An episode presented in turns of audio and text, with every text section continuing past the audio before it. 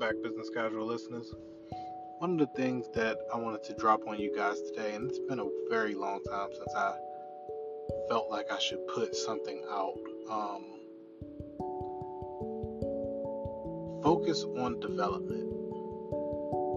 And this is just a, a stream of consciousness that I just think is very important right now. Focus on development. Everything that truly needs your attention requires the time to develop exactly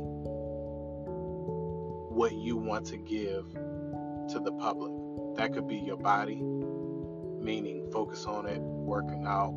That could be business, making sure that it's user friendly, the service, or that the product is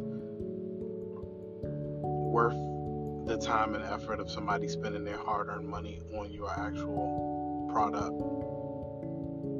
Develop, develop, develop,